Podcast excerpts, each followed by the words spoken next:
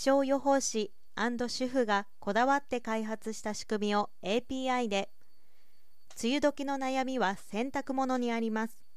普段でも夜天気アプリで翌日の空模様を確認して洗濯機を回すか否か判断します。早朝にスマホ画面のグラフや太陽マーク雨雲レーダー表示を見てスイッチオンすることもあります。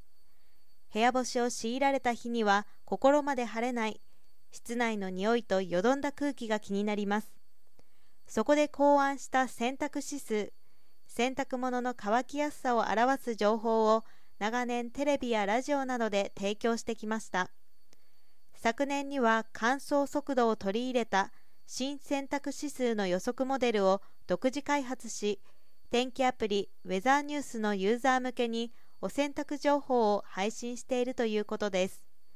ウェザーニューズは企業の DX を推進しビジネス課題を解決する気象データを提供。分析サービス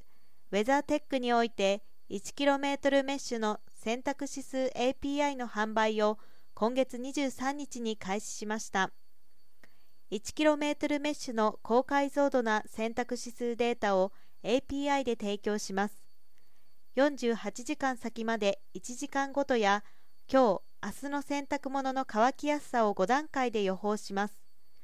同社スタッフがこだわって開発した乾燥速度を取り入れた新しい予測モデルを採用していて外干し OK や NG だけでなく1日に2回洗濯できる速乾や低温で乾きが遅い寒くて NG などきめ細かい予報を提供します。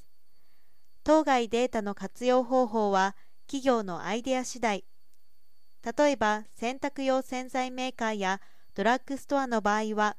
部屋干し用洗剤など商品のプロモーションに家電メーカーの場合は天気に合わせて干し方を提案するスマート洗濯乾燥機など製品開発に